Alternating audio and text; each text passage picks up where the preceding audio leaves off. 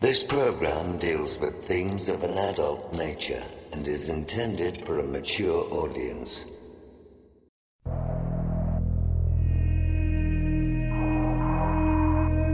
The very word secrecy is repugnant in a free and open society. And we are, as a people, inherently and historically opposed to secret societies, to secret oaths, and to secret proceedings.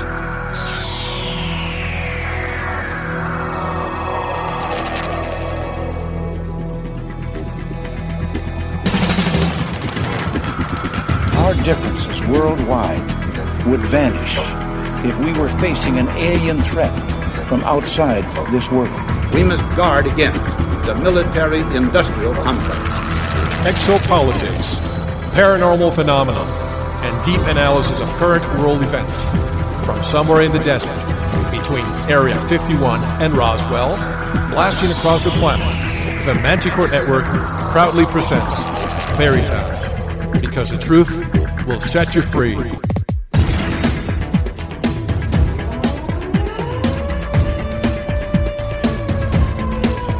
Headline edition, July 8, 1947. The Army Air Forces has announced that a flying disc has been found and is now in the possession of the Army. I'm as mad as hell, and I'm not going to take this anymore. The power they took from the people will return to the people. And so long as men die, liberty will never perish. Soldiers, don't fight for slavery, fight for liberty. The only thing we have to fear is fear itself. Sooner or later, though, you always have to wake up. Be skeptical, but don't close your mind.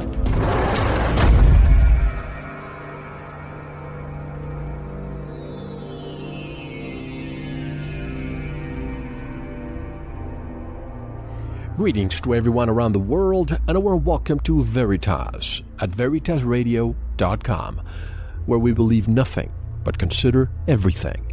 This is the first edition of Season 4 and 2012. I'm still your host, Mel Fabregas, and I sincerely thank you for joining me once again. And if this is your first time, please make yourself at home. Now let's buckle up. This is going to be an exciting year.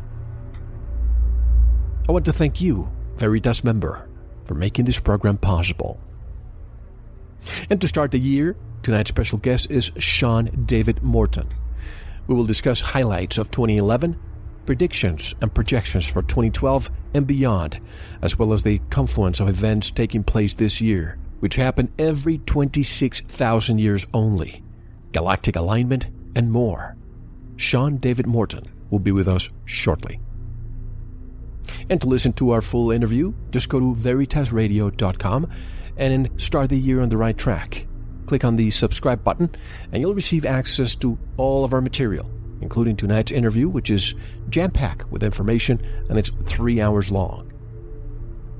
And if you want to get in touch with me, click on the contact button of our website.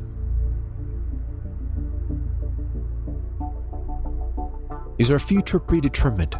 Or are we responsible for changing the probabilities and altering it? What or who shapes the future? What happened in 2011?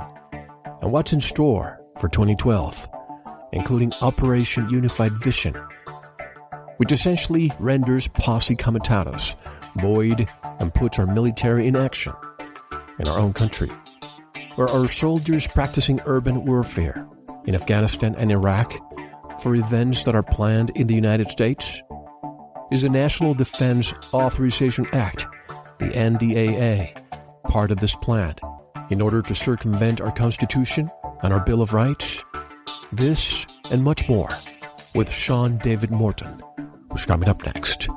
This is Mel Fabregas, and you're listening to Veritas. Don't go anywhere.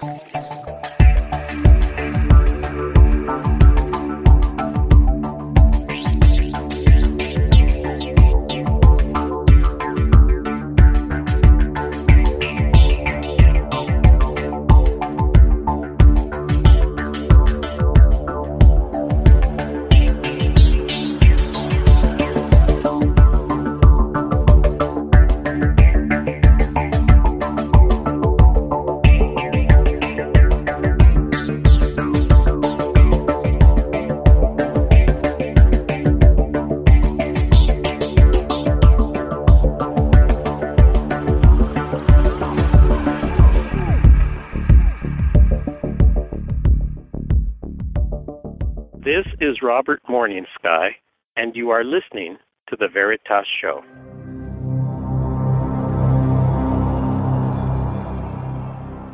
Sean David Morton's stunningly accurate predictions of future events in his books, lectures, and Delphi Associates newsletter have brought him international recognition as one of America's premier futurists, projective economists, intuitive healers, researchers, and spiritual teachers. He has been the director of the Prophecy Research Institute since 1992. Sean tirelessly continues his quest to bring the light of world media attention to the paranormal, the prophetic, and to the ascension of mankind. And directly from Southern California, I would like to welcome Sean David Morton back to Veritas. Hello, Sean. How are you? Thank you so much, Mel. It's a it's an honor and a pleasure and a delight, and happy New Year to you and everybody out there. Same to you. Yeah, this is the uh, very first episode of the year, and I talked to us about a little synopsis of 2011, and then talk about the the the future as you see it. Let's start with 2011 first. Just give us a synopsis of what you saw in 2011 and how it's going to take us to 2012. Well, I, think the biggest thing, and, I'm I'm sort of an odd voice in the wilderness on a lot of this stuff here, is because, you know, it's my belief that that that predicting the future, and even the word prophecy itself, which is misunderstood, prophecy means uh, prophecy means teacher of righteousness. Prophecy just means somebody that says, you know, look, people, if if you do A, B, C, X, Y, Z is going to logically follow. And uh, you know, if you look at uh, even the biblical Old Testament prophets, they were the ones who understood the cycles and the patterns, uh, the warp and weave of, of history, politically and economically, and so were able to predict a lot of things for uh, the nation of Israel in the uh, in the Old Testament. So, for me, 2011 was actually good news in a, in a lot of ways, and and I, I have to I, I have to kind of skewer that by saying things like, for since I started studying a lot of this, since you know, since I since I you know, I lived in a monastery in Nepal in 1986, and I had a lot of uh, spiritual experiences back then in India, and you know, I lived in Dharamsala where the Dalai Lama was in residence while I was there, and then I lived in, in Nepal with a uh, in a uh, in a in a Buddhist monastery there for a while. And since I became sensitive to the earth and sensitive to the planet, and started practicing a lot of the meditative techniques that that free you, if you will, from time and space that allow you to kind of flow down the timeline. Um, I've been talking about various disasters and various things that could quite possibly occur to the planet, um, and those those major things being, for example, and this this is what I was worried about, and also what the uh, what the U.S. military has been worried about, what global governments have been worried about, and what I guess what you would call the uh, uh, the shadow government or the black government, if you will, whatever you want to call it, that's kind of behind the scenes. The mother corporation, I guess, would be the best way. The puppeteer. That creates, yeah, that then creates franchises that we then call the United States and Canada and Germany and you know Russia and whatever else. So they're all little franchises of the mother corporation. Right. And um, the biggest things that I saw was that uh, number one, uh, there has been um, a series of prophecies that are backed up by the, things like the Great Pyramid of Giza, as an example of a series of water based natural catastrophes that would begin in late 2004 through about 2006. And actually, I think Christmas this year was the seven year anniversary of the Asian tsunami that killed about 250,000 people or so. Um, and um, leading up to a period between 2012 and about 2016 that was going to be a, a, a savagely active uh, sunspot uh, cycle. Uh, that, that we're moving into cycle 24 in which the sun was going to go crazy and that we were going to be faced with, uh, I guess, what you would call massive uh, coronal mass ejections and possible kill shots, you know, things that could, you know, kind of wreck Earth's day. Uh, part two is that uh, true north and magnetic north have been marching towards each other ever since we began atomic hydrogen and cobalt bomb testing on this planet beginning in 1945. Now, the magnetic north of the planet, people are this is kind of a confusing thing. True north, which is the uh, which is the axial north, is was about a thousand miles or so away from the magnetic north pole. And there's three magnetic north poles. There's like an A, a B, and a C of the magnetic north poles that are right kind of within within a, a very small short distance of each other. And they were pretty stable when it was first discovered in 1832, I think. Um, it was all pretty stable. And then what happened was is that after 1945, they began to map the the Arctic regions are the uh, they began to map the north uh, the North Pole. Uh, this was the U.S. military, and it was actually something called the flight of the Kee Bird. Uh, they took the last of the uh, B-17 bombers. I hope that's right. Uh, the the Enola Gay, I think, was one, and that's in the Smithsonian. The only other one that was working was the Kee Bird, and they outfitted it and they started mapping the North Pole. They started mapping a because you can't use compasses when you fly over the top of the North Pole, so they mapped it out as a grid system, and they started actually marking where the North Pole was, and they began to realize the magnetic north, which was perfectly fat and happy where it was in 19, I'm sorry, in 1832. Uh, began moving north rather radically. It became what they called untethered from the uh, from the core of the planet and started marching north. Well, this then led to a series of reports by the Rand Corporation in Santa Monica, a lot of testing, uh, even things that are going on today at Hyderabad University in India, that magnetic north and true north were moving towards each other at a at a at a disastrous rate. And these are reports way back in the day. Of course, this was back when they were saying, you know, 2012 was so far off in the future. This was when, you know, like when Disneyland opened in 1955. It was the it was the futuristic world of 1986. You know, and you know it was way far away. So the challenge being is that they believed in all these military reports um, that True North and Magnetic North would meet at some point between 2012 and about 2014 or so, and that when this happened, you would experience either uh, a massive electromagnetic shifting of the poles, which of course would then be disastrous for civilization as we know it. It would fry everything that's connected to a ground wire, if you will, every, because uh, the natural frequency of the planet is 7.83 hertz, and for some reason we've geared everything to uh, closer to 60 hertz. Actually, it's a 60 cycle frequency, and um, so you have to have a ground wire that grounds everything into you know uh, the actual frequency of the planet. So basically, everything that's connected to a ground wire, everything electrical on Earth would fry, and we would suddenly be plunged back in the you know back into the 19th century. So um, and the Rand Corporation was fully expecting this to happen. And part three of this is that the planet itself was was actually slowing, and the rotational frequency of the planet was slowing, which was very bad. And they were worried about a series of massive Earth changes, which could still occur. And remember, they and again, the the corporatocracy or the mother corporation or whatever, they know everything that I'm talking about. They know everything about the Mayan calendar. They know everything about the remote viewing stuff. They know everything, everything, the astrological alignments that are going on. Believe me, they take all of this stuff into account. My take on this has been that what we've seen happen, and again, I seem to be the only person that's not jumping up and down and yelling and screaming and saying that the global elite wants to murder us all and that they want to wipe out I don't know six and a half billion people and leave only 500 million people on the planet. Because everything I've seen uh, to that effect, the only place that I've seen global population uh, reduction be successful in any way, shape, or form um, has been, say, maybe uh, about 175 to maybe as many as 200 million people over the course of the last 30 years or so, uh, killed in Africa, primarily from uh, from AIDS, which was basically laced into a polio vaccine uh, by the World Health Organization. Mm-hmm. And and again, um, and then it was it, it was it was very specifically uh, scientifically introduced into this country in very small. Um, into about 50,000 people in in uh, San Francisco, Los New Angeles, York. and New York. Right. Yeah, through through a company called uh, Pyramid Pharmaceuticals, and they were testing a hepatitis V uh, C vaccine at the time. So here's what I'm seeing, and, and, and again, and this is why I think 2011 is very interesting. Uh, number one, um, beginning in 2009, uh, something occurred in Norway that at the same time Barack Obama um, The spiral. Nobel Uh, yeah, but but Barack Obama was there receiving the Nobel Peace Prize. Even Barack Obama was like, "What? Yeah, right. Come on, okay, I get it. I'm cool. I'm black, but you know, I really haven't done anything yet. I don't really don't deserve this." So even Obama was kind of playing it off.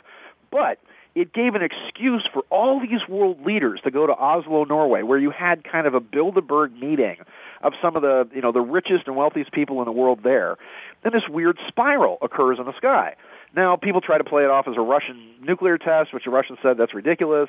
Other people try to play it off as, as other things. But at that point, and I think there is a distinct possibility, and, I, and, and, and my research shows absolutely overwhelming evidence that this spiral was created um, by, I guess, what you would call the Scandinavian version of HAARP, Right. which is called EISCAT. And EISCAT creates, and by the way, that you can all the electricity in the in, in the country at that time that the spiral was going, the electricity just spiked when they turned all these satellite dishes on, and they created this kind of. Uh, there's five or six different dishes around Norway that they can create this huge beam in the sky. I believe that one of two things occurred. That that spiral represented some kind of zero point energy or a, a black hole kind of phenomenon, and it did one of two things. One, it pulled energy off the sun to specifically, and there's been all kinds of crazy things going on around the sun. Jaime Maussan uh, down in Mexico has produced uh, uh, a fantastic series of photographs that show these planet-sized ships that have been around the sun. I was told in 19 95 and 96 by a Pleiadian contactee that was a friend of mine, a guy who called himself Audrien, that was the subject of the Miami contacts investigation, that there was something wrong with the sun, that the Pleiadians were doing something specifically with the sun, and that there was, and they were trying to fix something with the sun for something was happening in the future.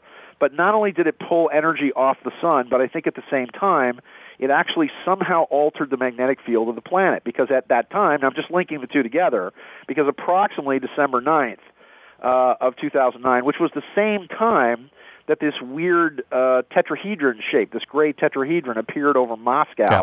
And just flew around the Kremlin for like a couple of days with everybody filming it and looking up at it. Um, the magnetic field of the Earth drastically shifted.